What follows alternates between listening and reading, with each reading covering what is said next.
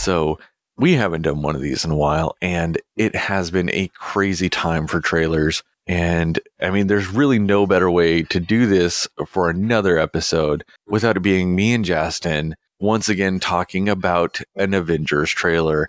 Yes, the Avengers Endgame tr- trailer 2 came out this week, and we do have some thoughts on it. And since Marvel trailers make me apathetic as fuck, Jastin, what did you think of the Avengers Endgame trailer? Well, um, I guess I can say that my I don't know if it really increased any excitement or anticipation I had. I mean, I'm definitely um, especially coming out of Captain Marvel. I- I'm excited for this film and this trailer, which I don't think, you know, overall, it's not a bad trailer, but I didn't walk away from this going, "Oh my god!" Like I am now at my the the peak of my curiosity and excitement has been reached, and I just can't wait for this movie. I was already kind of there, and I don't feel that this movie brought my excitement level any lower or any higher. It just sort of stayed the same. Uh, but overall, See- not a bad trailer. Yeah, I mean, I do feel like you're kind of slowly reaching where I'm at with these. Like, no Marvel trailers excite me, and it's and it's not because I'm not excited to see these movies. You know, like I was super, I was I was pumped to see Captain Marvel. You know, I'm I'm pumped to see Endgame. I just I don't need a fucking trailer to get me there. Honestly, to me at this point, the best trailers Marvel does are the movies that come before the next movie. Like That's true. like huh? you said, like you said, like Captain Marvel got you pumped for Endgame. You know, like that's what got you pumped. You know, like especially that that that mid credit sequence where they're doing the whole like, oh look, Captain Marvel, like showing her with the crew in Endgame. That right there is a better trailer than all this other shit because that got me excited. Now, yeah. Granted, you see her you you see her in this movie you know it, or in this trailer you see her in this trailer and she's got a little interaction with thor i'm like that's nice you know but it's just like watching that movie and then seeing that credit sequence that got me more excited for endgame this right here didn't do shit for me at all and it's and it's just because like I mean we've done because you and me have done a few marvel movies now at this point i just i know i'm gonna watch it like i just i don't Yeah. need anything to make me want to watch it because the Marvel movies make me want to watch them. Until Marvel starts releasing like shit movie after shit movie, like that's when you're going to get to the point where a trailer might excite me for the next one, you know. But it's just the sheer fact that I know I'm getting 3 Marvel movies a year. Like, you know, it's a machine at this point. Like I know what I'm getting and as long as they keep producing the you know at least above average movies that they are producing i mean say what you will they're at least above average films i mean they're at least oh, above yeah. average Oh yeah. you know and so you know as long as they keep doing that that's that's a better track record than most fucking things out there so i'll take it and i'll keep watching them you know and i feel like in a lot of ways a lot of people are that way at this point you know i mean yeah. like and I know a lot of people are tired of Marvel movies, but like I'm kind of dreading like when we get to that point where I'm not getting three Marvel movies a year. Like I don't want to hmm. know what that world is. And it's not because like, you know, like Marvel movies aren't the best things in the world, but like when it comes like for the sheer fact that, you know, we go to the movie theater all the time. Like I kind of like these like tentpole movies that Marvel does. You know, they're attractions. They're an Yeah. event. yeah. I like that, you know, because it's those few times a year. Because, like, I know, especially nowadays, so many people love watching movies on Netflix and just staying at home and just watching shit like that. I and I totally get that. That's a fun thing to do, but in a weird way, I don't want to say I'm a purist. I just I fucking love going to the theater. I just I love that. I love going to a movie theater. I love Me too. I love sitting there with a fucking soft drink that is too big for any one person to ever have, yet I finish it every time. And a gigantic tub of popcorn that is Popcorn. just that is just stupid for any reason for anybody to eat that much sodium and fake butter. But I do it, and I do it on, like almost every fucking weekend, and I love it. I love every second of it. I don't care how much concessions cost. I get them every time. I don't give a fuck about what tickets cost. It's just I love going to a mov- movie theater. I love it. and there's and- just something about experiencing a movie with people that you don't know, maybe strangers sitting beside you, but feeling those reactions from what's happening on screen and everybody kind of feeling the same way or people laughing together at the same joke or sometimes it's even funny when you laugh and nobody else does or vice versa or when everybody else is laughing at you're like really? They thought that was funny?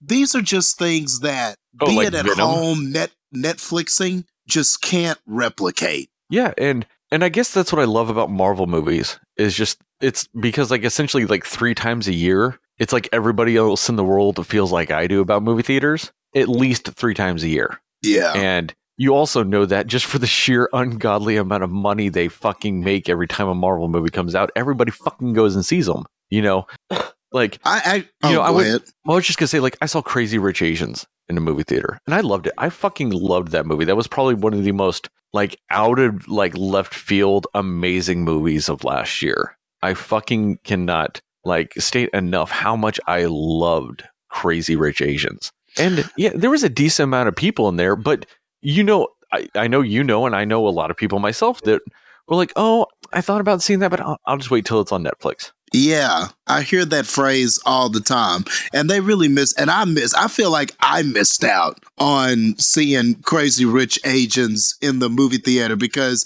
to say something quickly about that, I think that is the most beautiful wedding I think I've ever seen. Now, I'm not just a wedding connoisseur, but as far as like cinema weddings or weddings I've seen Yes, on weddings you fucking seen in movies. that is Oh, that blows them all out of the water. that that is the most beautiful, most lusciously colored, just nothing but gorgeous people. I mean, that was just the the most beautiful wedding I've ever seen. Like it, it And- just the water on the floor. I mean, man, man. and and it didn't feel like a fake movie wedding. That's what I loved about it. Is it didn't feel like a fake movie wedding. Like Yeah, you know, because like you said, it had so many vibrant colors to it, but it didn't feel like it was intentional, like like a scheme, like you would get like in a Crouching Tiger, Hidden Dragon, or uh, hmm Jet Jet Li's uh, Fearless. Isn't it right? Fearless? Isn't that what that yeah, called? fearless. Yeah, and then Like there's those, Hero. those also. movies, those two. yes, yeah. and Hero, where those used like very distinct color palettes for a scheme, and and that's fine. Those are beautiful, beautiful movies, and uh, and, or like a Wes Anderson film. You know, those the the color choices he uses all the time are very specific and very you know detail oriented. But this didn't feel like that. But it had all the colors like that though. It had those like vibrant, beautiful colors that just like explode off the screen, and it felt like it was like that because that was the wedding that those people would have. Yeah, I You totally know, feel you, you on didn't- that. And and back to like experiencing something like that in the theater. Those are the moments where you just wish you were in a house for that. You wish you were just seated at in front of a screen with people to kind of all experience that at the same time. That's just one of those moments where you sit there going, "Man, I wonder how that must have felt seeing that in a theater." With just the largest screen and everything kind of illuminated and just everything is just where you can focus in on those moments. Uh, it just makes you wish, it just made me wish I had watched it while it was in the theater. Exactly. And like, you know, or like the movie The Quiet Place. God, I'm so glad I saw that in a theater versus at home. Yeah. Because oh, yeah. I've, I've got I've got four fucking cats and a clumsy ass doofus of a dog. And you can't have the shenanigans that happen like that on a constant basis that people on the podcast have heard because you've all heard my animals causing utter destruction at some point on this podcast. You can't watch a movie like Quiet The Quiet Place with that type of shit going on around you. You need that that theater because then also when you get the very quiet scenes, but then you get that super awesome like Dolby surround sound with it that accompany the the noises from it. yeah. Oh, it's spectacular. Like Yeah. I, I fucking love that. And and I guess that's one thing I love about Marvel movies, like to kind of go back to what we were talking about, is that it's like three times a year the rest of the world feels like I do. Because everybody goes and watches these movies. And and, and, and, like I said, so that's why I guess I'm apathetic towards these fucking trailers. Cause like I don't know like I know people get excited and they're like, "Oh yeah, look, oh, did you see this and all this other stuff?" I'm like, "Yeah, but were you really not going to go watch Avengers Endgame if you didn't get both these trailers?" Really? True. True. I mean, And shit, they could have just had to a, me a kid doing a color book of Marvel and just say, "Hey, come watch Avengers," while you watch like in the trailer just be a kid coloring a coloring book of Marvel characters. People are going to fucking go see it. That's yes, you've definitely got a point with that. And, and I totally agree like with what you mean by they always just feel like an event, especially these Avenger movies. It's crazy how uh, like I I posed a question a while back and I was like, are the Marvel movies like the Star Wars movies of today? And there were a lot of people that kind of chimed in and said, yes, I think they are because when an Avenger, especially like the Avengers movies, because when those movies come out, you got to see them. Everybody's lined up, wants to see them. There are people that cosplay and dress up. And like you said, it is really just like this ultimate event. And they make tons of money. They just crowd theaters like it's the movie everybody wants to see. And I mean, what do you think about that? Like, I think it it kind of has, even though like Star Wars movies are still existing right now. Like, it's not like Star Wars is so far removed. I mean, we have new Star Wars movies coming out too, but I don't think, but it doesn't feel as big as this. Like, I don't Well, know see- if it feels the same. See, like early Marvel, I think does equate to Star Wars because you had your Avengers, you had some of your bigger movies. Well, Star Wars now, I should say, because you had some of your bigger movies, but then you had your solo stories. And the solo stories traditionally used to never perform as big as the group movies did. Yeah. And that's not true anymore at all. The solo movies are right up there with the Avengers movies now. I mean, fuck, Black Mhm. Panther is right up there in the billion dollar club. Yeah. Um, you know, and and they're to the point now. I mean, what Captain Marvel is sitting at over half a billion already with a little over a week. yeah. It's already half a billion worldwide in a little over a week. Like those numbers right there, that's ridiculous. And I think Yeah. part of the reason why Marvel movies are starting to get backlash from essentially what you would think would be their core demographic, like comic book fans, or um, I I, I want to say this in the most sensitive way I, I possibly can, like essentially disenfranchised white basement dwellers. wow. Okay. That was very uh distinct. which is like I know is a very much a stereotype of comic book fans. I know that is, and I get that. I'm one of them. I I say this. I live in a fucking basement and I read comic books. Um, and they're all mad that it's cool now, and they're mad that Marvel movies are are events that anybody goes and watches. You know, you don't have to be that little nerd that was picked on in fucking elementary school for reading a comic book to go and enjoy a, a Marvel movie. And so they feel like True. the world that the world they grew up in where they were beat up and made fun of for liking these things uh that then became more of a safe haven for them became this like little cult collective where they were able to like just bond with each other and say fuck the world and now they're mad because the rest of the world finally understands what they knew a long time ago Yeah. Yeah. and the reason why that's never bothered me, because I mean, I grew up a comic book fan. I used to play fucking Magic. Well, I say used to play Magic the Gathering. I still play Magic the Gathering. Um, but like Star Trek and the X Files and all that used to be nerdy bullshit is popular now, and it pisses those fan bases off. And I'm like, and I get it. You used to be made fun of. But at the same time, now you're not. You're not getting made fun of for liking uh, fucking comic books anymore you're not getting made fun of for liking Star Trek. Well, yes and no, but you can still. And I get that. As a diehard Trek fan, you can still get made fun of for liking Star Trek. That's fine. But like all these things, like it's okay to like them now. It's okay to be nerdy. And I know like some people do take advantage of that, you know, where it's like that fake geek chic bullshit, which is fine. Fuck it. Who gives a fuck? Who cares that they sell like like vintage looking flash t-shirts at Target now? Does that really hurt anybody? No. Who gives a fuck? No, not But- at all. exactly. And but it's one of those things now that like they're they feel like their world's being invaded, and instead of accepting these people and just going, look, you used to make fun of me for this shit, but now you understand what I was attracted to back then. Now you get it. They just get all pissed off and angry about it.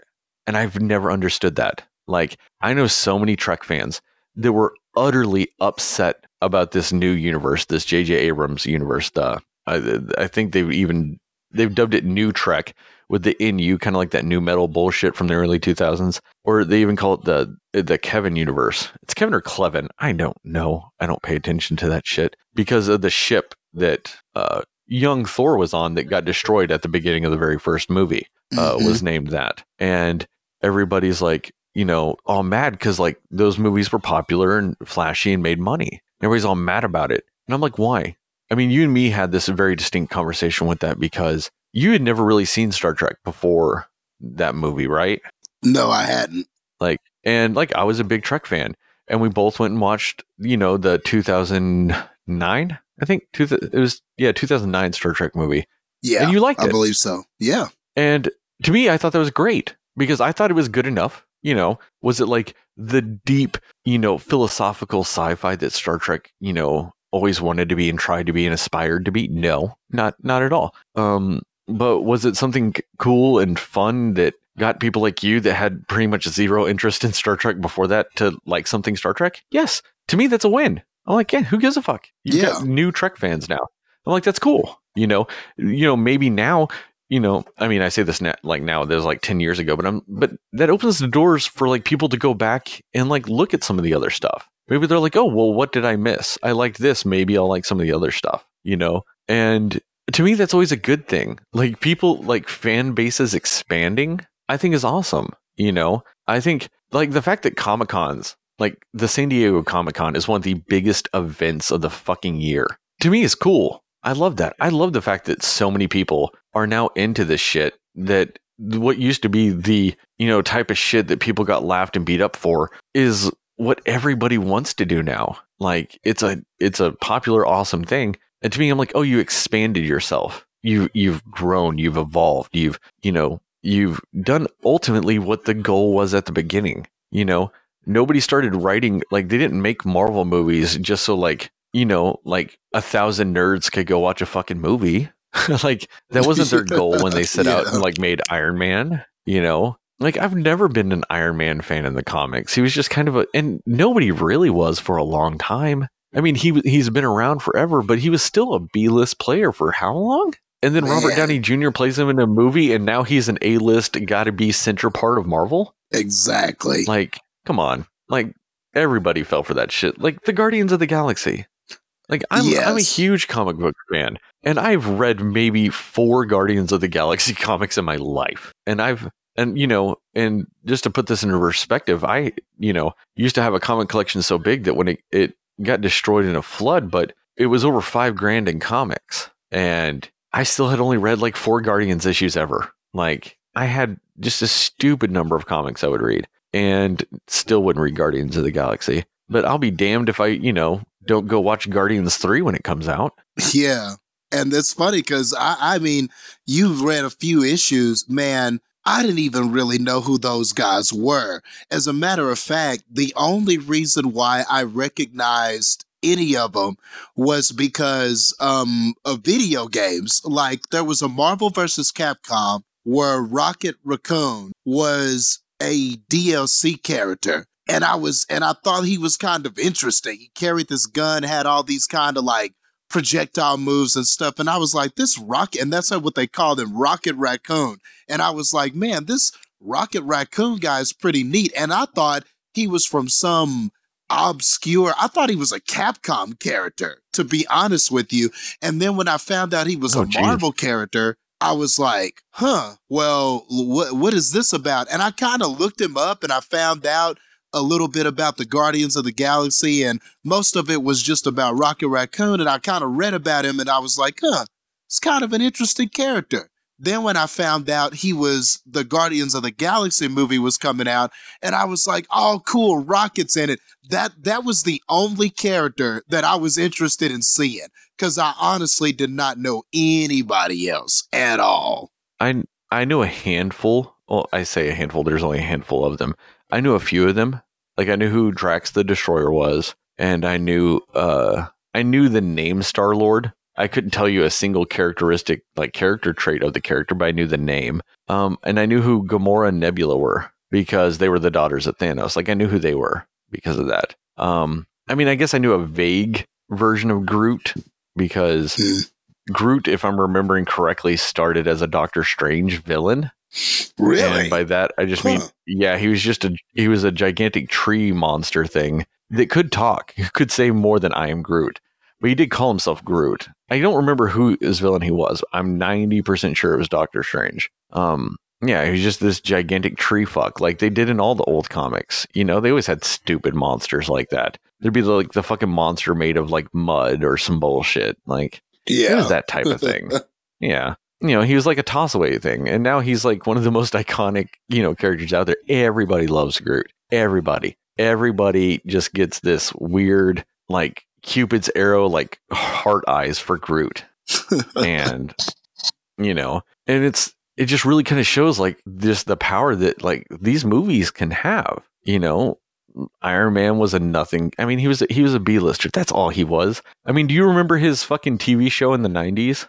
Vaguely, yes, but I do like the, the, remember the it. animated the cartoon yeah, Yeah. that's the thing is you know it happened but did you ever watch it No, I had no interest. I mean, I think I saw maybe one or two episodes. All I really remember is that theme that because he was banging and clanging like he was like melding some of his suit together. It was showing the origin. It was kind of like a short clip of his early, early first Iron Man suit. And I just remember him, he was like banging, and then the, the lyrics were like, ah, ah, am, am, Iron Man. That's all I remember. Is like that. and And, it, it was I don't remember like any shit. specific episodes at all.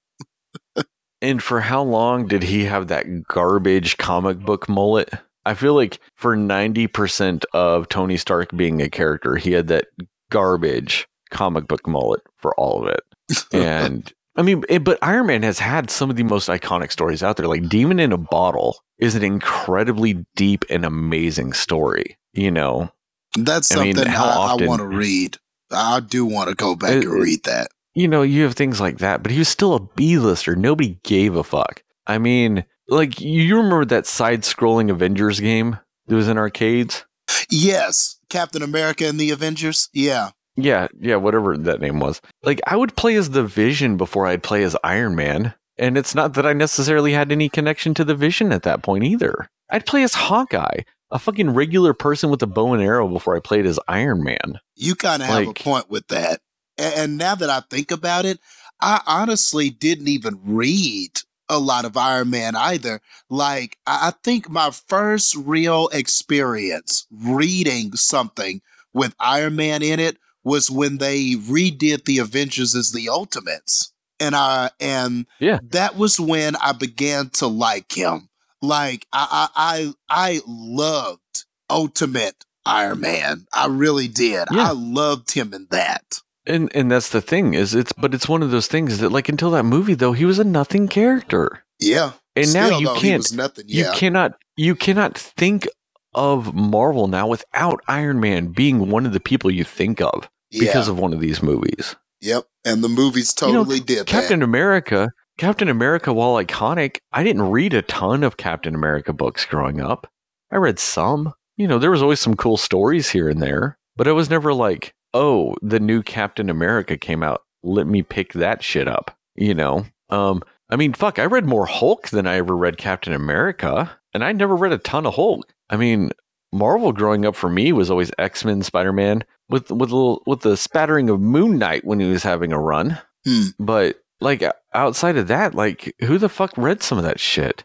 You no, know? I totally feel you on that. I'm kind of in that same boat because for me, most of my comic book reading was Spider Man and Batman. Those were the two Yeah, that I could Yeah, say Batman. I, reli- I religiously. Yeah, I religiously read those the most. And then there was just light sprinkles of everything else. I wasn't big on X Men, but I did like them. And every Oh, now and then I, Oh, I God. delved, yeah, like every now and then I delved into the book. So I always kind of knew the characters. And when the cartoon came out, it that changed my perspective because that cartoon was so damn good that I was just like, damn, man, I didn't give these characters the attention I should. And so I started going back and finding like graphic novels of entire stories and stuff like that. And I started reading them a little more, but the cartoon kind of changed my perspective on them.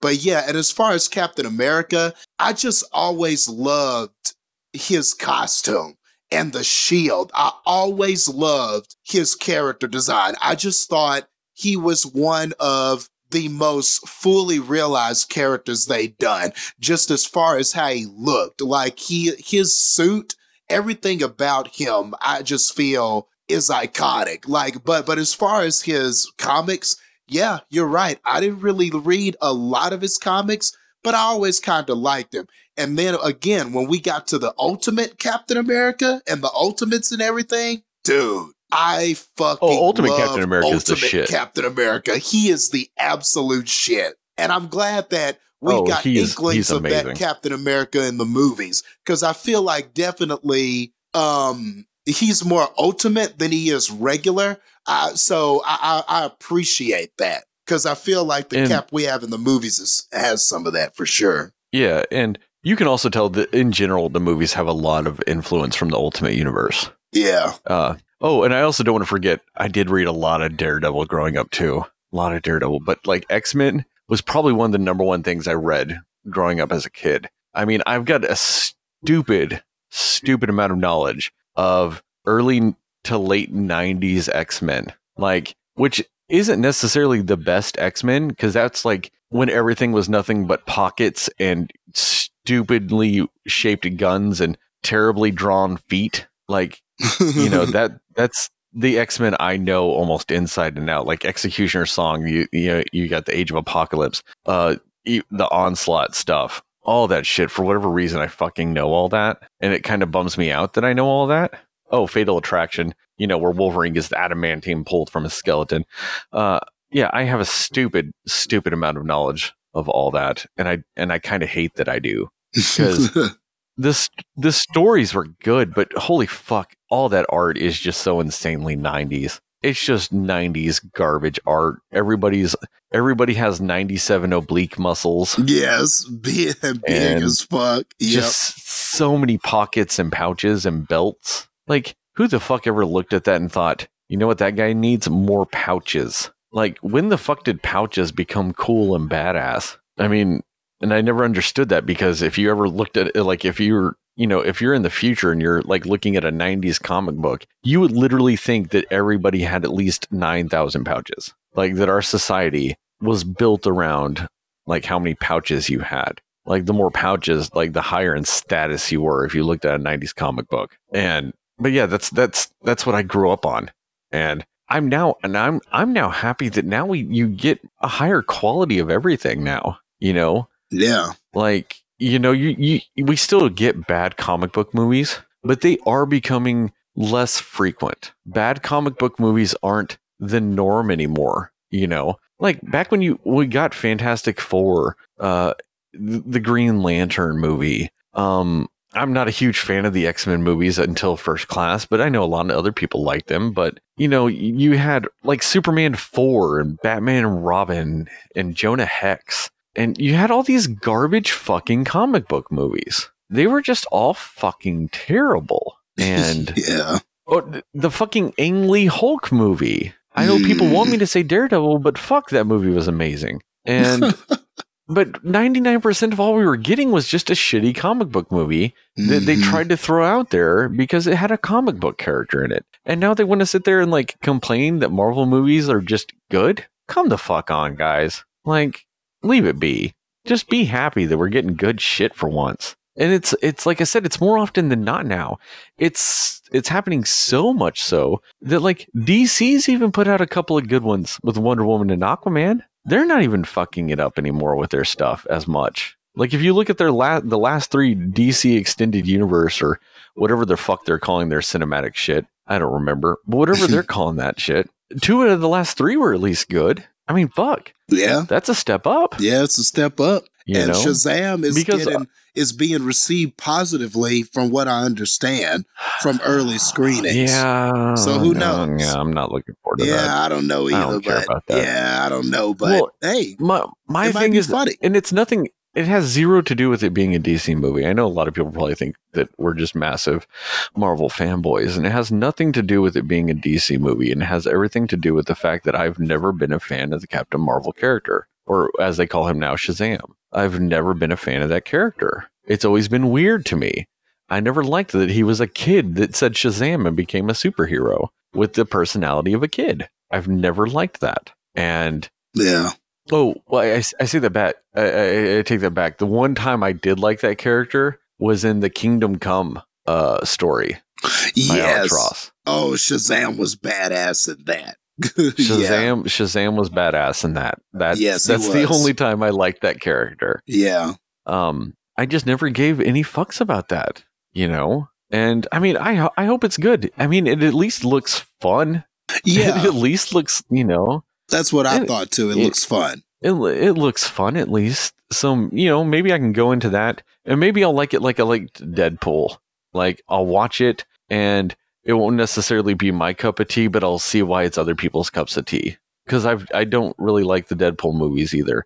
I did think Deadpool two was better than one, and that was mainly because of Zazie Beetz and uh, Josh Brolin as Cable. Mhm. Um, and it's and it's nothing against Ryan Reynolds' portrayal of Deadpool. I think he does an amazing, amazing portrayal of Deadpool. It just just to me that's saying he does an amazing, amazing portrayal of a character I don't give a fuck about. So I mean, it's nothing against him or the movies. It's just it's a movie about a character I don't care about. Uh, and and that's something that Marvel does extremely well. Though is apparently they take characters I don't give a fuck about and they give me a reason to care about them. You know, I might not care about the comic book versions of the Guardians of the Galaxy, but I sure as fuck like the movies. Yeah. Yeah. The, they're funny, man. You know, and those characters are entertaining and kind of what i was saying about yesterday about the captain marvel movie and kind of its lack of being distinct like not lack of kind of having that identity where you're like okay when i see this style or when i see this presentation i know it's a captain marvel movie well the guardians of the galaxy movies definitely have a distinct style and presentation. Like now you know when they're com- coming up. Like I remember distinctly in the Infinity War film, whenever you heard that rubber band man and we were in space and you couldn't see the ship yet, they didn't tell you who they were going to show. But the moment you heard that music, you knew it was going to be them. And I think that kind of encapsulates what they've done with that stable. Like now, they they they, are just uh, you just know what you're gonna get now with a Guardians movie. You just kind of know how it's gonna feel. You know it's gonna have a certain distinction as far as the music and the style and the way it's presented and the comedy that's presented. And that's a testament to what they've done with those Guardians of the Galaxy films. Now they're just th- th- th- they stand on their own as just some of those types of films with where you can make those distinctions. I think. yeah, and and can we also, for one second, also acknowledge the fact that like Dave Batista as Drax is hands down the funniest character of the Guardians, Yes, I I agree. I agree. and in no way, shape, or form should he be. no, I mean, he, Bradley Cooper can do comedy. We know Chris Pratt can. Uh, I mean, I've never seen Zoe Saldana do a straight comedy, but I mean, I'm sure she has. But you know, everyone else there seems like they would do it, and he's just this clunky wrestler who's playing a very clunky character. And dear God, is it just not delightful? yeah, Like I. I, I want to just like I don't know if I necessarily want a Drax the Destroyer movie, but what I want is a, Dis- a Drax the Destroyer web series. Like I want Drax like after having been on Earth because you know he's going to end up on Earth or around people or something. You know after all this shit with Endgame, and when he comes back to life because fuck everybody, they're coming back to life. And after that happens, I want him to find out what YouTube is, and I want them to just do like a little like series of things where they just upload them on YouTube, and it's like Drax is just uploading shit to YouTube, like little five ten minute things of Drax's thoughts. That'd be great. and it would just be the thing in the world I need more than anything. And but it's we really need to get back to this Avengers trailer. So Avengers trailer, um, and I think it kind of shows what we were talking about though with this with this whole thing is that this trailer doesn't have a lot in it. Neither one of these trailers really has. The rumor goes that it's about a three hour movie, and we've seen snippets from about eight minutes of it total. Uh, which is good. I mean, they're not giving a damn thing away at all, except for the fact that I guess this trailer shows that you know Tony Stark and Captain America at some point are going to be around each other again and wearing matching suits. Um, yeah, and, and that was another thing too, though. Uh, speaking of suits and like particularly the the colors, the red. What do you think that was about? How in some of these scenes they would darken everything, but there would be a shade of red that was pronounced. And they did that with several portions of the preview. What do you think that was about? Was that just some artistic flair? Do you think that meant anything? Because I noticed they sort of kind of messed with that a little in this preview, and they didn't do that at all in the other one we got. See, um, I've been trying to think about that, and I was trying to think of which stone was red. And like reality say, stone. See if right? that was like no, no, no, no, no. It's not the reality stone. It was the uh I thought it was the power stone because that I was the power ether. was purple. Or am I wrong? Purple, purple, purple. No, no, no, no, no.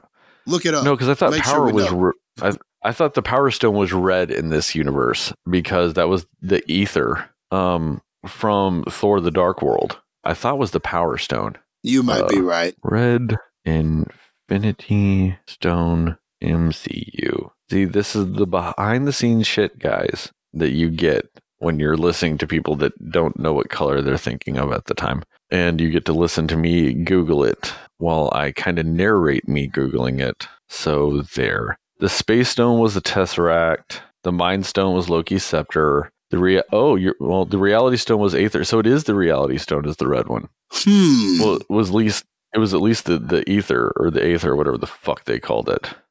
Uh, oh what? yes, yes, you're right. You're you are right. The Power Stone was purple. That's the one that uh, what's his name? Ronan the Accuser had. Yes, was the Power Stone. Um, okay, so the, you, the you, it would be hilarious. red, and that gives me that just made me have a thought. Wouldn't it be hilarious if that was their way of saying that none of this shit is real? Like none of this shit really means what what what we're presenting to you, which would be which would not surprise me at all, given how they like to deceive in their previews. Like, it'd be funny if that was just sort of their way of saying, eh, this may not quite be what you think it is. No, and I could very much see that, especially with it being the reality stone being red. Maybe, I mean, um, of course, it could just be the fact that that filter is the easiest one to use and it automatically does it for you. Like you click a button and it just fades everything to black and white except for red. I mean, it could be that for all we know. It could just be a setting on a program that does it. And they're like, fuck it, do it. It just makes it look cool. Um, but yeah, if we're gonna dive into this trailer, like fuck it, let's dive in.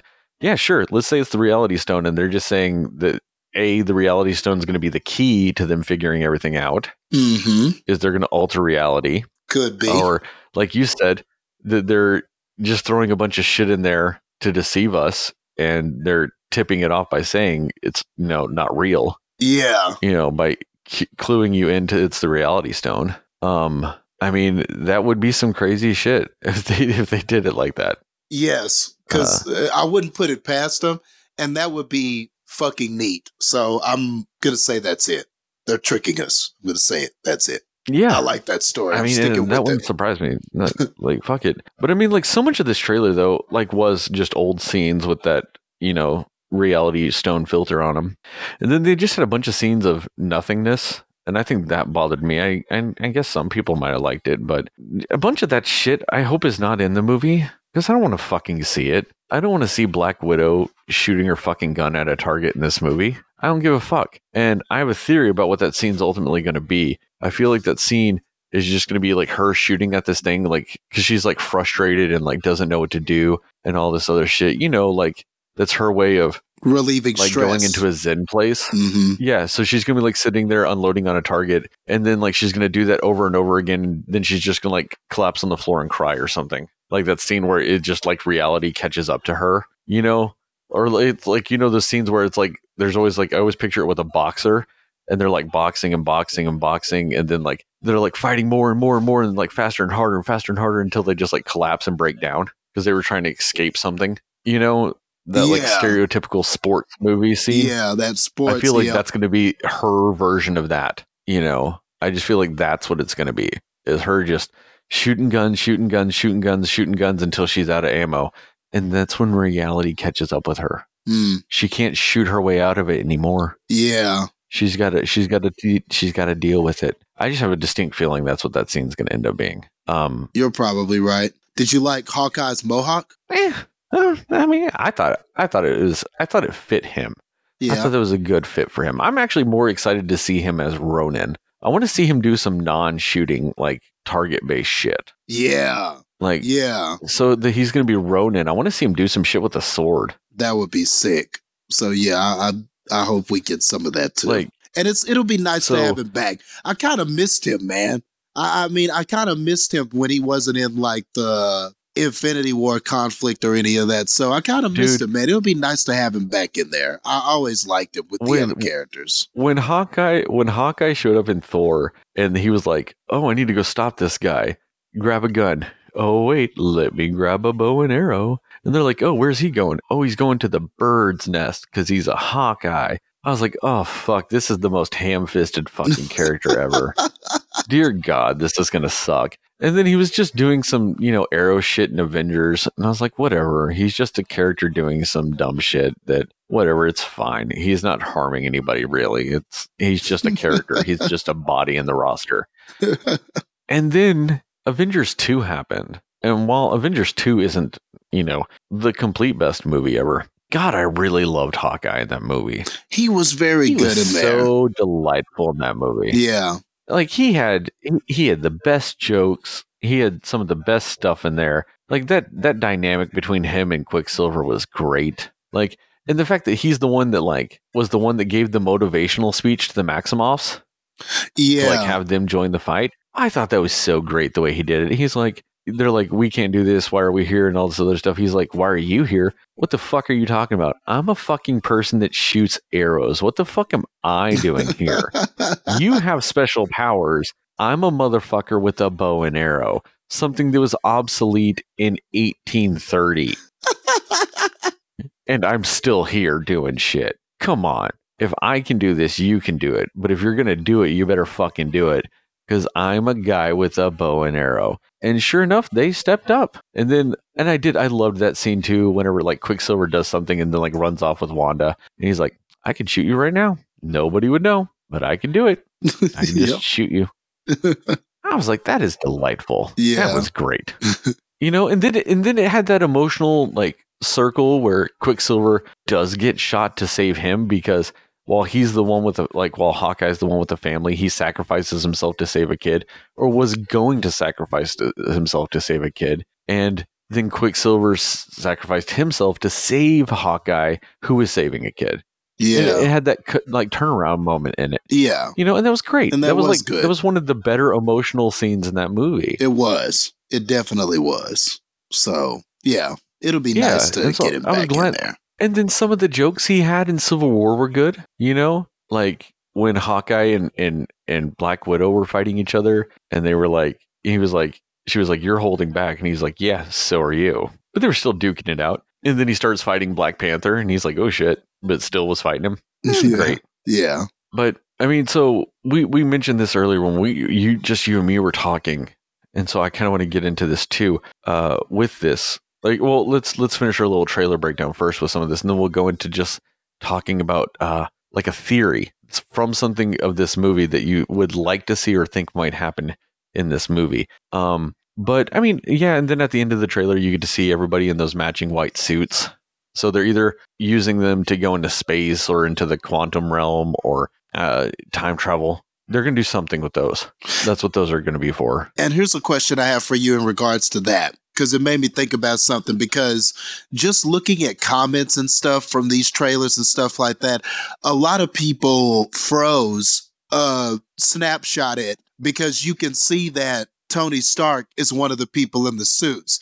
So everybody is like, Yeah. okay, he makes it back to Earth safely, and that confirms that that's not an issue. He makes it back to Earth safely. Do you think there may be a Hulk situation there where he's not Hulk. there? Where, like they did with Hulk Infinity War, where Hulk was in Wakanda, but he really wasn't good in Wakanda when we got the movie. Do you think there's a possibility that Tony is not there and really they're going to save Tony? I get what you're saying. I don't actually think so. I think he is going to be there in that scene. Okay. And the only reason why is because Nebula is too.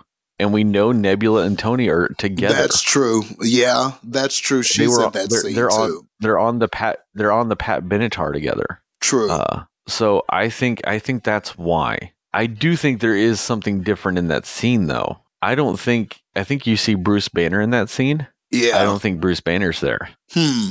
Okay. I think he's going to get to see a smart Hulk in this movie. Uh, Banner Hulk, huh?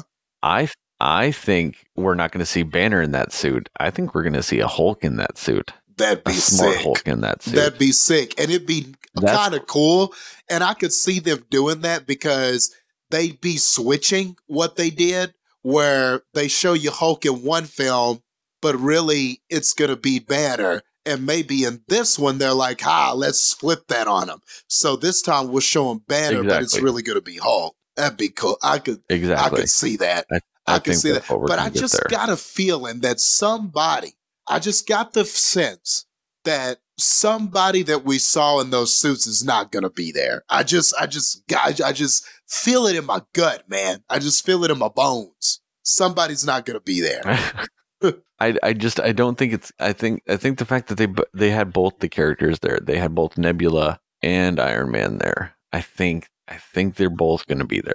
Yeah, I, I didn't really do. immediately think about that, but that I think- that makes sense. I think you are so jaded by Marvel fake outs. Yep, I that am that's exactly what Marvel wants. I think that's what Marvel wants you to do. probably. I want. I bet they want you to like second guess and be like, "Man, they're showing me that, but I don't believe it." And then when that movie happens, you go, "Fuck, they are together! Yay!" Probably right. I've I've kind of been on that illusionist tip to um for this um podcast because I was like, well, what if the red is the reality stone, and what if that means nothing is what we what it seems, and now I don't think people are supposed to be there. See, they got me, man. They got me. They they. See, I, I think- I don't know if what's real or not. I think that's the only thing I enjoy about Marvel trailers is is not necessarily what's in them. It's the theories about what's in them and not in them Yeah, that I think I Yeah. enjoy more because since they have such a track record of being sneaky, deceiving assholes, that it's just so fun. Like it's just so fun to see if you can find what they changed. yeah. Now it You is know. totally a game. What what did you see that will not be there? what did you see that won't matter? It it's like uh, what was it in the in the first Avengers Endgame trailer? There's that one scene where, the, or it's either a trailer or the TV commercial, where a group of them are like standing in a field and looking up. yeah. There's like there's that space. There's a space between some of the characters, and they're like, "Who's there? Who, who's in the space?" Like, I think it's this person. I think it's this person. So like everybody wants to see if they can guess the person because you know someone's going to be there. Something's going to be in that space. hmm It wasn't spaced like that on pur- it was spaced like that on purpose, but that's because they took someone out. Who is it? And I love that. I do. I think it's a fun game. It's just like you want to see if you can guess the like the the difference between the two pictures, like the difference from this picture and what actually was in the movie type of game. Uh, just doing a predictive version of that. Um, I do. I think that'd be fun. I, I well, I do. I, I think that's a fun fun game. Uh, and I kind of want to start doing. I, like it also makes me wonder: Did they do that with the other movies? I know they do it hardcore with the Avengers movies. They've done it with almost every Avengers trailer there's ever been. But now I'm trying to go, like go back and think: Do they do this with the other ones too? I'm trying to think Like if there was something that I know they did. I know they did for Civil War, but that was kind of Avengers 2.5 yeah, pretty much. because some of the initial stuff they intentionally edited out Spider-Man and Black Panther. You know, and some of the very early, Mhm. early shots. Yeah, the early shots. Yep, yep. And so it's things like that. Like that's what I want to see more of. I like I, I'm. Man, I, I might have to go back and watch the Spider-Man trailer to see if I can think of something that I think is deceitful. Damn it.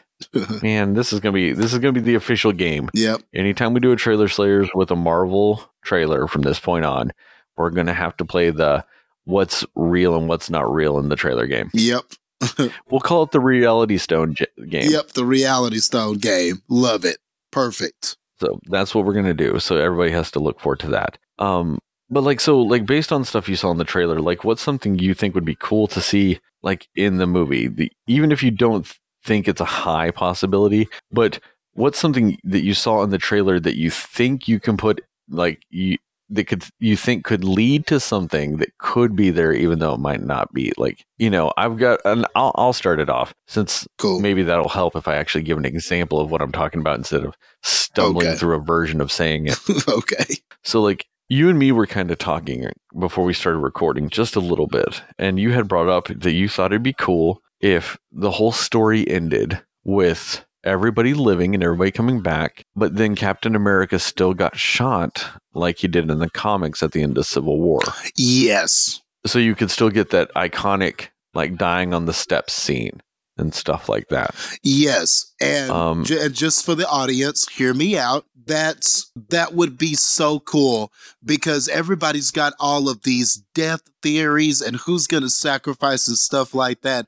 So, what better way to do this than to have the conflict be resolved and then you kill somebody right at the end? I just think that would be the most unpredictable thing they could do at this point. I, I really feel like Especially because everybody knows this is Chris Evans' last one. Yeah. So I think if you got to have Cap die, now you might argue, some might argue, well, wouldn't his death be more meaningful if he sacrifices himself to end the conflict? Yes, I, I totally get that. But tell them about the Black Widow. Make sense. Make to make sense for them. Tell them about what we talked about. you had talked about how it'd be cool if somebody ended up shooting Steve, and because there's been a lot of stuff and a lot of um, I don't want to say fan outcry, but there's been a lot of people wanting a Black Widow solo movie. So we had kind of talked about like how cool would it be if Steve died like that, and then you kind of see like a, a John Wick style Black Widow chasing people down, figuring out who did it type of movie Yes. like her just killing and torturing and just attacking people to find out and track down who killed Steve and why and all that other shit. That'd be and that would be such a great movie for the Black Widow character. Yes. And then we talked we had talked about how it'd be kind of hard though for that type of thing to happen at the end of this movie with all these people coming back to life from all over the world. So it was a bunch of people that had lost people and now they're either back from the dead or loved ones are back from the dead. So you'd have this essentially miracle happen. And one of the the instigators of it, one of the reasons why this miracle happened would be Captain America saving people. You know, he'd be one of the reasons why this miracle happened. So then how could you logically have somebody shoot him at that moment? And I thought of it based on stuff from the Endgame trailer itself. So we do know, based on on images and everything like that, Hawkeye is going to be Ronin in this movie. He's going to be the Ronin version of him, which that's more or less a super ninja version of Hawkeye, is what Ronin is. He's just a guy with a sword wearing a ninja suit type of thing, and he beats people up and, you know, all this other shit. Now, we also know from the trailers that that scene where Hawkeye's like standing in the rain with his back to everybody and he kind of looks over his shoulder at people, we know that's in Tokyo. Yep. He is in Tokyo. So the theory is the theory is that since the snap that he lost his family from the snap and he kind of just went on this I've got nothing to live for so he's like trying to just take down everybody. And so the theory is that he's like trying to take down the yakuza by himself. hmm. And so that's what they when when they go and find him, that's like literally right after he's got like some yakuza at his feet like just beat the fuck up Huh. type Okay. of situation. Cool. Okay. And so my theory is the way that you can get your death to get this Black Widow movie and have it make sense in this is so he's attacking the Yakuza, attacking the Yakuza, attacking the Yakuza. The Yakuza want him dead. Okay. So then the rest of the story happens. They save the universe, all this other shit, and they're all kind of celebrating. And then, but it doesn't erase the events that had happened since the snap. So someone in the Yakuza is going after Clint hmm. and you could have them either shoot him and like say Cap dies in some other way, you know, like in the events, and then they shoot Clint on the steps or something like that, and then you get the Black Widow version of the same thing because Clint got shot, or they could be trying to shoot at Clint and Captain America takes the bullet. Ah, And then you could still get Black Widow and maybe Hawkeye doing the same thing. yeah. Because that would be a nice to have him in there. Because if she does do a solo movie, if you can't have Cap in it, then Hawkeye is definitely the next best choice. That would keep the film grounded because those are kind of two of your more grounded, more martial art, more realistic type of heroes in this. And then you can just have them kind of go on their own little rogue mission, trying to find Well- out who did this. Well, this is like, and, th- and this is how you make and like like I said, Cap can take the bullet instead of Clint, and this is how you still make it a Black Widow solo movie. Say the first seventy five percent of it is Black Widow on this mission, like to figure it out, doing all the shit, doing all the shit, doing all the shit, doing all the shit, figures out what needs to happen, calls in her boy Clint, and then they're the ones that go on the final part, to, like they do it together to do the final stage. cool and and i think and you could even kind of tie in i mean because they haven't defeated every single tentacle of hydra yet in this world Yeah, I mean, So yes you and no. always They- go and- back but that's the thing is they you could, but they kind of dropped that from the movies, really. I mean, and it's they've beat that horse to death a long time ago in Agents of Shield. yeah But you're right. You're you are 100 percent absolutely right. You know, maybe by bringing like bringing people back from the snap, maybe that awakens. Not I don't want to say awakens some uh, Hydra people, but kind of makes them go, "Holy shit, this power exists out there. yeah and that could be kind of the we need to try to get our hands on it. yeah We need to get Cap out of our way." And that could be kind of yes, like and the that's ironic absolutely another version. Yes, and that could be kind of the ironic thing about saving everyone. Like, not only did you bring back good your your heroes and good people, but you also brought back bad people. And it would be kind of cool if there was some sort of irony like that. Like when they saved everyone, they also saved these people, and these were the people that assassinated Cap. Exactly. You know, or just by the fact that they brought everybody back, Yeah. they showed Hydra the true potential of essentially some of the stuff they had back in the day. Yeah. You know, it gave Hydra a new goal to get what they want, Yes. which is something infinitely more powerful than what they had. You know, yeah, and that would work. That's that is another version of that. But yeah, like I said, I was just trying to tie it in directly with stuff we know is in Infinity War, and we know Hawkeye is Ronin, and we know he's in Tokyo. yeah. And if you're Ronin in Tokyo, you know you're going to be fighting some Yakuza. Mhm. That's what that means. That's true. there is absolutely zero other reason to have Ronin in Tokyo other than him beating up some Yakuza. You know, you don't have to dress up as Roman Ronin to go get some tasty sushi or ramen. Like, no, he's there to fucking beat people up. And I just think that would be a way to tie it in, you know, where you could maybe get that death. Now, in all likelihood, are we going to get the death like we just described? No. But if we do, if we do, the credit goes to me and Jastin and the writers of that movie, no one else. Yes. And you heard it here first. So you better give one of us a high And this is five. probably you the better comment. Only place yeah. you'll ever hear this. Yeah. But think about it, fans. Like, how awesome would that be? You have everybody live. Everybody is anticipating this death moment. But everybody lives and they're happy.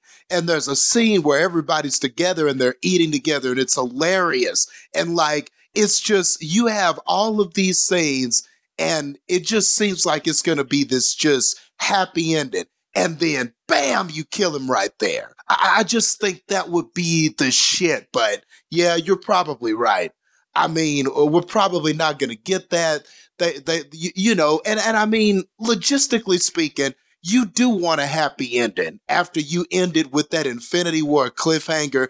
Do you really want to ki- kill somebody in a sad cliffhangery way again? So I, I mean, I totally get it if they don't go that route. But man, I think that would have been cool. I, I would have appreciated it. The unpredictability of that. Well, that and also like, yeah, I kind of do want it to end with a scene like that because that would feel like a better unforced uh, death scene, unlike all the forced, terrible, stupid death scenes that we got at the end of Infinity War. So you know, I would I would welcome that change. Yeah, that would that, you got a point. If they if they if they erase, I mean, if they do undo all of those deaths, then maybe that's true. If all of those deaths get reversed, then you need an actual one that counts.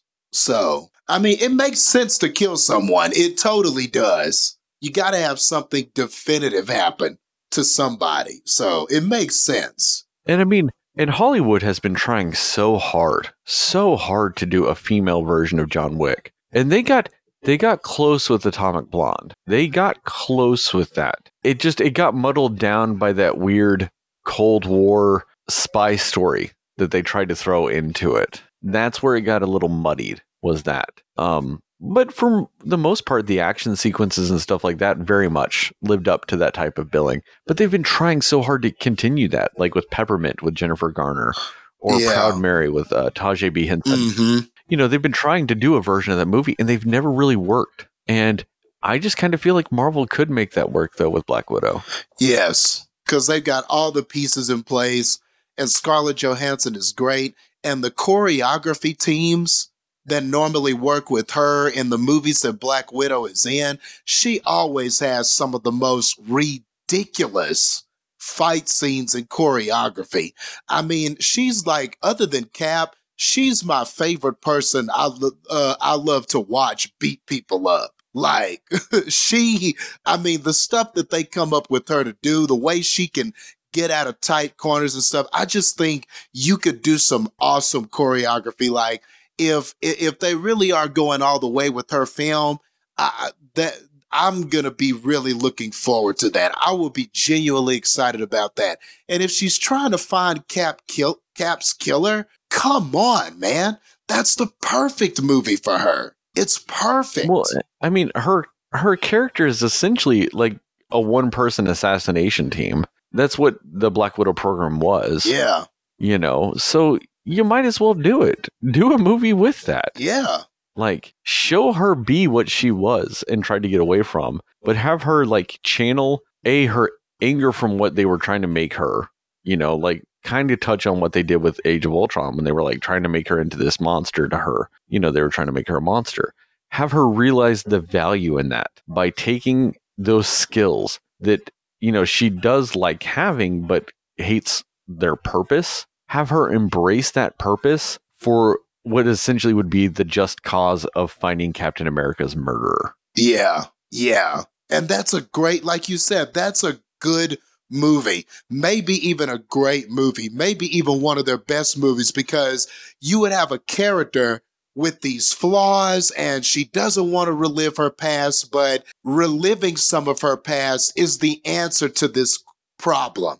So it brings back all types of things, old faces that she hasn't spoke to in a while that reveal more about her and her kind of not wanting to go down this road, not wanting to revisit some of this stuff. And I think there's a lot of vulnerability there. There's a good story you can tell there. And then eventually, of course, maybe she overcomes that, gets a little help from Hawkeye, like you were saying. And we we we oh, solve this. you could also get some you could get some cameos with the Falcon and Winter Soldier in it too. Yeah, they could be in it. like they yeah. could all essentially be a part of they could all be a part of the team. Yeah, Like or have all four of them be in it, but have it be the Black Widow movie. Have all four of them in it. And like at the beginning, they're like, we need to figure this out. And they all go separate ways to try to find something. And Black Widow is the one that that you follow. Don't follow everybody else. Just follow her. yeah, Have her be going down the path. yeah, and have everybody else you know they they they talk to each other they communicate you know they do all this stuff but just focus the movie on her and then at the end like i said you can have hawkeye but then fuck it you can have winter soldier falcon hawkeye and black widow for that last fight have it be like oh there's like 150 yakuza between us and the person or like that we have to take down fuck it have all four of them show up and just kick a bunch of ass like that'd be cool. anything Yeah, you could just have it focus on her because I think you would need to have Winter Soldier and Falcon in it too because they would have just as much reason to go after Cap's killer as her. yeah. They, they, I agree with that. They definitely need to be in there. Yeah, Yes, and I think they need to have more than just a cameo. But like I said, you could still just focus on Black Widow. She can be the one that you're following for 90% of that movie. You know, cuz it could just turn out that the, the the path she's going down was the right one and just keep it on her. I think that'd be fantastic. You know, and like I said right before that final fight, she just calls up the team and goes, "Hey guys, I found it. Let's do this shit." And everybody just rolls in. That'd be badass, dude. They're not going to do this, but why? But man, they need to do this. They need to think about it. They need to know this idea exists. They need, I need to know that they at least discuss this possibility. I need to know. I got to get in a room with Feige so he can tell me that they did discuss this. Yeah, at least that. I, I would at least want Feige to go, look, guys, we thought about this. We're not going to go that route because we have to sell toys. But that is the route I wish we took. But we'd have to sell toys. And I would go, I get it, Feige. Yeah. I get we it. We got you, man. You still cool. We still like you, man. yeah. Um, You know, but I just want him to go, but but you're right. yeah, he knows it. I'm, I'm sure But I that mean, had to be on the chip and block. That had to be one of the. That had to be at least number four or number five on the ideas of how we want to end this. It had to be there. I just, I'm convinced that this is one of the ideas they discuss. Fuck that. That has to be at least idea two. It has to be at least the idea they choose for the movie, and this movie it should have been the two it comes down to. Yeah. Yeah. Okay. Yeah. Yeah. We'll go with that. We'll go with that. Yeah, fuck any of these other ideas. It's those two. I mean, but I, I do want to talk to you about a couple of these other little trailers that have come out. I don't want to say little trailers, but these some of these other trailers because we haven't done one of these in a little bit. Like we did get another Brightburn trailer, which we we have talked about that movie before Yeah, on the first one Sure of these. did. Which oddly enough is the same time we talked about the first Avengers Endgame trailer. I mean, I'm I'm I'm still super excited about this movie. I'm more excited about Brightburn than I was before. I think that's fantastic. Yeah. That trailer looks awesome. I think Man. it just even solidifies what I thought seemed like an awesome idea. Seeing more of it, I'm like, yeah, that's a fucking awesome idea. No, I totally agree. Like, like the to just to mirror, really mirroring what you said, because I can't say anything different. I'm even more excited for that movie, and just seeing those extra few tidbits, it was just like, yes, man. Everything I saw, I, I really, I liked it. I like the aesthetics of it. I like how it looks. I like some of the scenes, how they were shot. I, I just really appreciate it, and I, I, I think I'm gonna. I think that movie just has so much potential.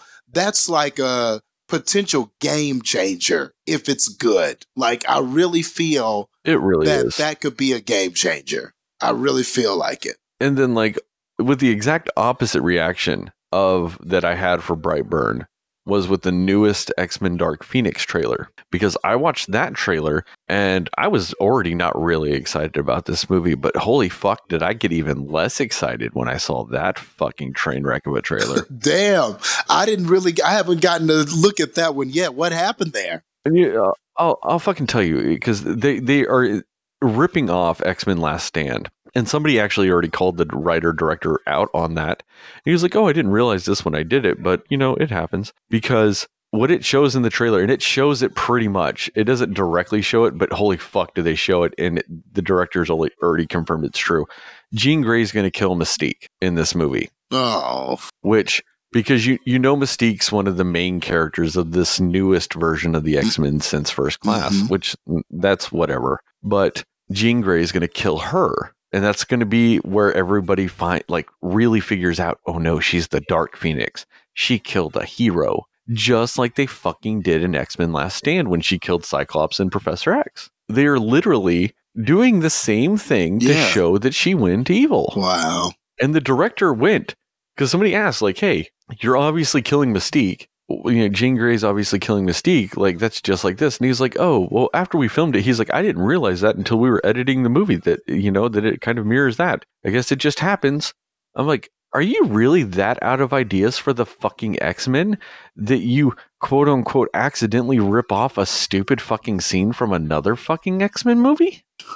Is the well that tapped? Yeah, like really? Oh my gosh, man! If you, Wow. And that's only if you take him at his word that they accidentally ripped off a shitty X Men movie. I'm going to lean into the fact that he thought that that was a good idea the first time he saw it and just wanted to do it again. And Jennifer Lawrence went, "Oh, pick me because I'm tired of putting on this blue makeup." I'm just like when I saw, I'm like, oh god, they're recycling the same garbage bullshit they've already done in the movies. It wasn't even that they're ripping off the animated series or ripping off a comic book or anything of that. They're ripping off a previous movie in their own franchise. Like, how the fuck do you do that? wow, man. Wow. It just it, it blows my mind that they're doing that. It blows my mind that that's actually what's happening. Um, yeah, and real quick, I thought we'd end this on a different type of trailer that I know you've seen. Uh, Game of Thrones season eight, the trailer for that. Man. Like Dude. that came out last week. Yeah. And that got me so hyped that now I am rewatching Game of Thrones. I'm on season two now. so Dude, it's yeah, I've, I've, I, it, that that motivated me to go back. Like I want to be ready for that when that comes out. So yeah, super hyped. man, that that that's right. And the greatest thing about that is that everybody already has all these insane Game of Thrones theories. And like every episode either makes you change your theory or like solidifies your theory in your head and all this other stuff. And the thing I love about it is that they're the trailers for Game of Thrones do the exact same things that the episodes do with the same thing. Like you watch that trailer and you're just or like you're nitpicking that down to the fucking details. Like the amount of YouTube videos I've watched that are breaking down those trailers that are like doing CSI level like pausing and zooming in and and like color enhancing and doing all this like forensic video shit that should not exist and didn't exist when CSI was doing it, but I guess it does now because I've seen it done on YouTube to a fucking Game of Thrones trailer. Like it's fucking insane and I love every second of it. I love the the hype and intrigue and everything like that that's going into this season. And the and the thing I love the most about it is that I've got this distinct feeling that like 75% of Game of Thrones fans are going to be disappointed with how it ends. Not because it's going to be ended in a poor way, just because it it's going to disprove their theories. Like their theories won't be right, so they're going to be upset. I can see that. Man. You know, it will have nothing to do with the actual quality of the ending. It will have everything to do with whether or not their theories were right, and that's why they're going to like or not like the last season. Yeah. I'm just going to be disappointed because it's over. Like, I'm going to miss this show. And going back and watching, just watching through a second time, you just get, you, you just realize how good this show was, how great the acting was, how great it was at developing tension. And it was so unpredictable. You just weren't sure who was going to get it or who was going to die. There are so many just memorable, iconic scenes. I mean, scenes as far as movie wise that I will never forget. Like I will never forget the the um the Ned Stark beheading scene. I, I, will never forget that. Like just his children there, or uh, and well, the, that the red wedding, the red wedding, the purple, yes, re- yes, the red wedding, the purple wedding. Yep. when Joffrey bites Yep. it, the the mountain and the viper fighting. yes, yeah, Um, to me, an even earlier scene in season one than Ned Stark dying was Viserys, uh, Daenerys' older brother, getting the golden crown. the golden crown. Yes, the golden crown with the Dothraki. you know that scene, or or even whenever Bronn uh, was Tyrion's champion for the first time. yes, Um, yes. yeah, that's that's a scene I'll never forget. Tyrion's Uh, speech. the Battle of Blackwater. Yeah, the Battle of Blackwater. Uh, when Tyrion. Oh, are you are you talking about this uh, the speech at his trial Yes, Tyrion's Uh, speech. for murdering yeah, for Joffrey? murdering Joffrey. Yeah. Man. Uh, the Battle of Castle Black. Ah, yes. With the wildlings? With the wildlings. Um, shit, this battle with the wildlings and the the dragons uh, in this last season. Mhm. Um, with the ice dragon. Holy fuck! I mean, the scene of the the ice oh, dragon the ice resurrecting. dragon resurrected. Man. And then and, and then they followed up with the end being the ice dragon destroying the wall. Yeah. Like I'm that's stuck in my head. Um or the the battle of the bastards. the Battle of the Bastards. Yep. Yep. like so many things in this fucking show are just gonna be forever there. And so many memorable characters. Like- the Red Woman. I mean, like, I mean, there are just so many, like, Oh, oh, th- that that shadow assassin baby thing. yes, yeah, in the shape of That S-. Stannis Baratheon. I mean, come on, dude. Yeah.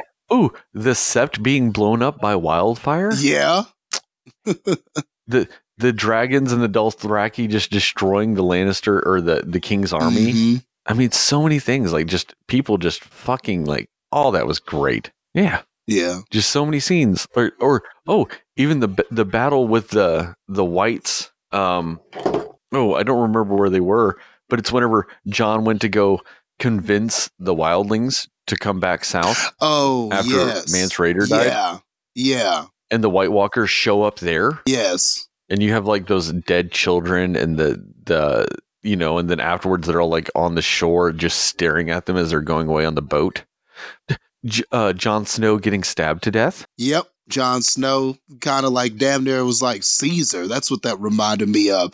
Or finding out why Hodor says Hodor. Yeah. I mean, I feel like we're just going to keep playing this game until we end up mentioning something from every fucking episode. Yeah, because I mean, shit. Well, I mean, even like even just a way to like kind of show what I mean with that. The first episode ends with Bran being pushed out a window after you see two twins fucking each other. yes, yes.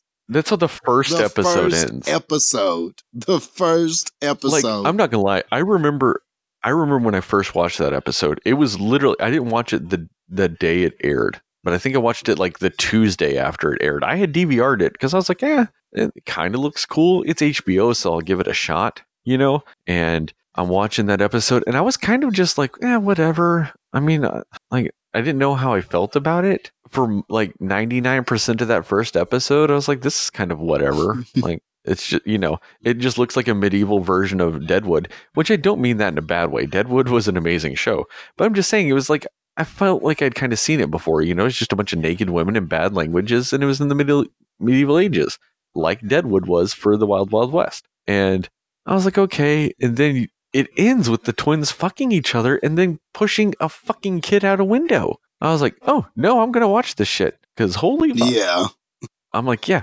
that's a good way to fucking end an episode. Like the first one. And they went that hardcore on it. And I was like, damn, I am stuck. yeah. You just had to watch it after and I, that. I was, yeah, and I was instantly rewarded like after that. Cause I mean, you know, the next few episodes, like they're not that intriguing or not, I don't want to say that intriguing. They're not as intriguing as that end was, but you get a lot of bits, like you get a lot of flavor in them, you know? and then it just kind of keeps going and then it, you you just start to see how fucked everything is like like i said then you get the golden crown i think is in episode six of that season yeah, you know yeah. and then then episode nine is where ned's getting his head chopped off and you're like holy fuck you know it just kind of keeps progressing and progressing you know in that manner. And it's just every time like i said it just it was so good at digging its hooks in you. Yes, and like and it's like i at first like i was annoyed when i like i loved i loved the show and i didn't even know it was a book series until you always had those assholes that were like i knew ned was dying. I read the books. Ha, ha, ha, ha, ha.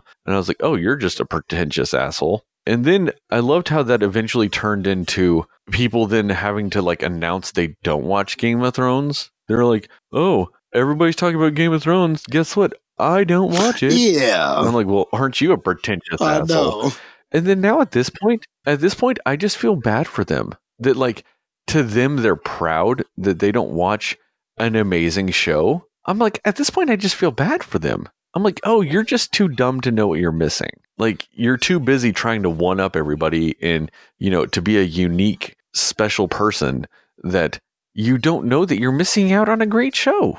I'm like, now I just feel bad that you're announcing that you don't like to watch things that are good. Like who na- who announces that? Who likes to announce that they don't like good things? I know. Like, who does that? Really? Who? You know, I mean, it's yeah. I just I do I pity them. I'm like, oh, you're just too busy being like, you know, loving the fact that you're un like just too good for everything to like just not actually watch a show that's good, that's entertaining, that that has weirdly grabbed onto the zeitgeist of our culture w- in a way that a show like that used to never have a chance of doing. I mean, the Lord of the Rings movies were some of the biggest movies of all time. I hate them. I think they're fucking garbage, but I know a lot of people like them. But you, it was a little bit understanding that not everybody saw those. hmm They were fantasy movies. You know, you're not expecting fantasy movies to, you know, capture everybody. But like the amount of people that watch Game of Thrones, which feels even more fantastical than Lord of the Rings at times Yeah. It captures people that have no like you would never expect to watch that you know? Like when you have major athletes talking about how like like it was there's one i think it was like an nfl game or something like that once and they were talking you know somebody mentioned something like one of the players mentioned game of thrones you know?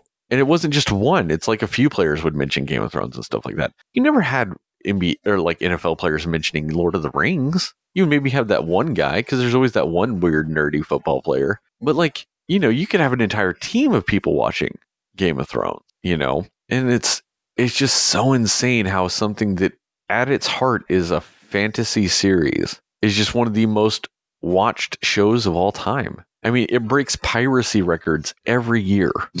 yep.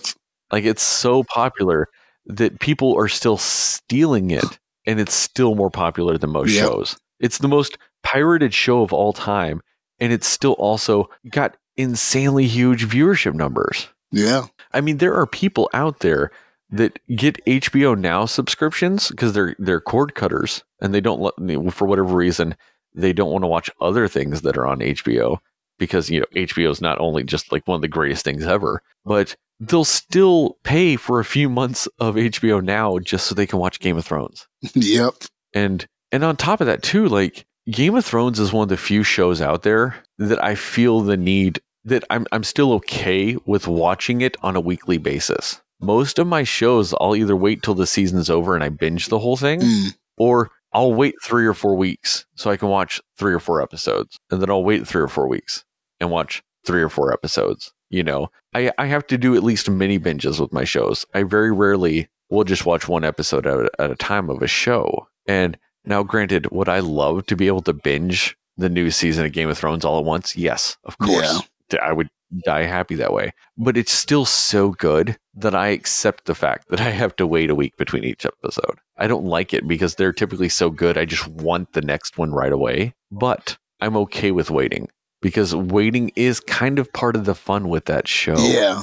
It really is. like when that that crazy when that crazy thing happens at the end of that episode and you're just like oh my god i have to fucking talk about it. I have to do this. I have to see what's next. I have to see what's next right now. And then you're like so amped and want to see it that you're finally actually coming down from it by like friday you watch it on sunday night and you're finally coming down from that like all right i have to wait i have to wait and you're like finally calm by friday and then you realize it's friday and it's only two days away till you get to see the next one and then you get amped all over again because now it's close. You see it, it's right there. Like you're ready. And I'm like, what shows do that anymore? I'm like, that's a fucking lost art in show making. yeah. Like Game of Thrones does season finales like they used to. Like, you know, where, where like characters are going off to new places or people are dying or they might be dead or not dead. You don't know yet. That's what old season finales used to be because A, they wanted to entice you to come back the next season, slash, sometimes they didn't know if contracts were going to expire, if they'd get people back, if they wouldn't, if, you know, things were going to change, all this other stuff. So that's why a lot of season finales used to do that. And Game of Thrones does that just from a narrative point without having all those problems. And I love it. I love that every season ends and all you're thinking about is, holy fuck, I need the next season now. Yep. And you don't get that with a lot of shows anymore. A lot of shows, like they'll end with a big thing. Every season finale is a big event, but it's not that holy fuck, I need the next season now moments like you used to get. Yeah. One one of the best season finales of all time to me was from uh, Star Trek, and it was the one where they're fighting the Borg, and in the season finale, I want to say of season four, is when Picard gets captured by the Borg and he becomes Locutus of Borg. And so you, now you have Captain Jean Luc Picard, one of like the most iconic Star Trek captains out there, is now a bad guy. And you see the Enterprise, his ship, blow up the Borg cube that he is on. And you're like, holy fuck, did they just kill Picard? They just killed Picard. Did they kill Picard? And that's how they end the fucking season. And they did that because Patrick Stewart was up for contract negotiations after that season. They didn't know if he would be back the next year. So they had to give you that we killed him moment. And so whenever they, he did sign back and he was going to come back on, you know, then they figured out a way around it and he was not dead. You know what I mean? Mm-hmm. Like that's what Game of Thrones does, but they don't do it because of contracts. Everybody there is like contractor for all of it. like they're all there, you know. It's but I just love that it gives you that. Like that holy fuck, what just happened? I need to know right now. Feeling. Yeah. Eh like it's like a weird it, it's like a version of cocaine but in TV show form. Like you get a hit and all you're thinking about is your next one. yes, it is like that, man. It just so many jaw dropping cliffhangers or something happens and you're like, my God, did that just happen? Like, like, like that show just had a magical way of doing that. It just builds, it builds, it builds, and then it gives you an event, and you're just like, my God, that was epic. What could they do to top that? And then they do. They just somehow they'll give you something. and then you just think you've seen everything, and then the next thing you know, Cersei is walking naked with somebody yelling shame behind her. Like, like, like you just don't know what you're going to get from the show. And the way people's power positions change and alter, and when one person seems just when they seem like they got some momentum, they're killed off. Like you just don't know. And like people are always like, when they watch things, they're like, man, I would love to live there. Like people will watch Cinderella or something, they go, oh man, I would have loved to live there. Or people go, man, you know, they play some game or something and they're like, man, I could see myself living there. Nobody wants to live. Nobody wants to live where the uh, in any of that in the seven kingdoms. Nobody man, wants to live there. Man, and if anybody ever did, like if anybody's like, I could live back then, I'd be like, motherfucker, you be yeah. dead. yeah. Like, have you ever have you ever played that game? Like I tried playing that game. Like, could I live back in those days? I was thinking like maybe I could I could do some something, and then I realized how fucking blind and nearsighted I am. I'm like, oh no, I'd be fucking useless and be dead. Yeah. How could you hunt? What like I can't, I can't fucking see without yep. glasses. Yeah. I'd be dead. So you'd just be dead. I can't. I couldn't fight in a war. I'd be dead. I'd yeah, be dead. you wouldn't be able to see. I accept that. What that. could you do? I'd you you wouldn't be able to see, or either that, or you would just have to get some common ass job or be somebody's servant, which you could just die at any moment. I would have to or be- you could just. I mean, I would have to be a barkeep. Yeah. That's about. That's my skill set. Would mean I'm a barkeep. yeah, Like that's about Yeah. it. I could be a barkeep because I couldn't be a servant because without glasses I would drop shit nonstop. that's true. That's true. And they'd expect shit to be done quickly. You'd probably have to also be a cook, which you could cook, but I could, but I just yeah I couldn't serve though because I Yeah. can't see. you'd be a you could make Like, you make a good I could cook still though. and You'd be a cook. yeah, and I could pour drinks, and I could pour drinks, and that's Yeah. about it. I could cook and pour drinks. I would have to be.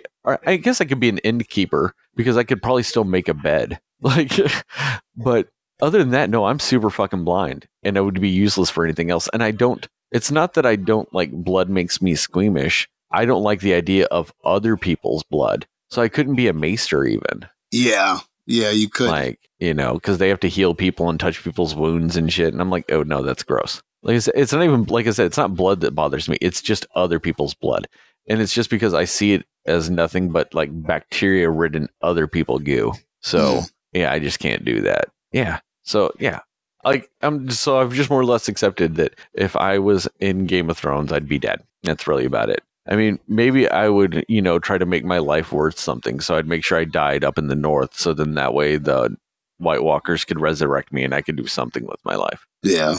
No, I, I totally feel you on that because I'm just thinking, man, it seems like it doesn't matter what position you're in, there's a chance that you could just be killed. Like, there's just a, a chance that something's going to go wrong. There's just more Yeah. of a chance that you would just be killed with something, whether it's th- some politics you're obli- completely oblivious to and all of a sudden there's some other kingdom's military just marching through and they're just stabbing you and killing you and beheading everyone and stuff like that. And- or or like that one scene where they're just torturing people and they put the rat in the bucket and then burn one side of the bucket so that the rat is tearing through you to get away from the heat that's um that they're making with the flame in that bucket. Like stuff like that. Asking you questions that you would have no clue what the answers are. And because you don't know the Well- answers you're dead. Just you're dead. Yeah, or or just like the fact that a bunch of people were at church and it got blown the fuck up. yeah. Like people were just at church. They were just at church. They get blown the or fuck up. f- fucking Joffrey. What about that time he was just like, oh, Baratheon might have a bastard out here somewhere. Well, let's just kill all the children, just all the babies, just Or all of them. or think about the end of season one after the hound or the not the hound, the mountain leaves and is just raping and pillaging and burning down shit. yeah. like so even as a barkeep, I, I risk just being burned the fuck down. Yes. and dying that way. Or like I, I or like think about the bar that the fucking Hound and Arya fucking ripped apart. Yeah. Like True. so so then I could just be a barkeep and then all of a sudden my entire livelihood's destroyed because some fuckheads. Yep. And there is shit you can do about it. Just p- pick up and start over. I mean, I could be I could be sitting there making a nice pigeon pie and some bandits could come in and steal all my food and rape my wife and stab me Yep. just because I was making a pigeon pie that smelled delicious. Yes. Man, fuck that. I would never want to be in that shit. or what about the winters? These five, six, seven, eight, and ten year winters. Come on, man. Come on. Winters that last Yeah, for dude, all- years? years? Oh my god. well, I, I live in Chicago. It's you get used to it. But but the fact that I've got modern day clothes Yeah. now, I mean, they're fucking just wearing blankets and just capes. How the fuck do capes keep people Yeah. warm? I don't give a fuck if it is made of animal fur. It's a fucking cape. That shit's only covering part of you, man. Yeah. Yeah, fuck that. Anybody that says they want to live in that shit's either fucking stupid or just has this overdeveloped sense of self that they think they'd be useful in something like that when 99.9% of people wouldn't be. And if you escape all of that, then maybe you're just walking and a dragon swoops down and just eats you. I mean, like, I mean, just or or you could be just doing shit and everything's fine and then you end up accidentally contracting grayscale. yeah. Oh God. Yeah. Oh shit. Yeah.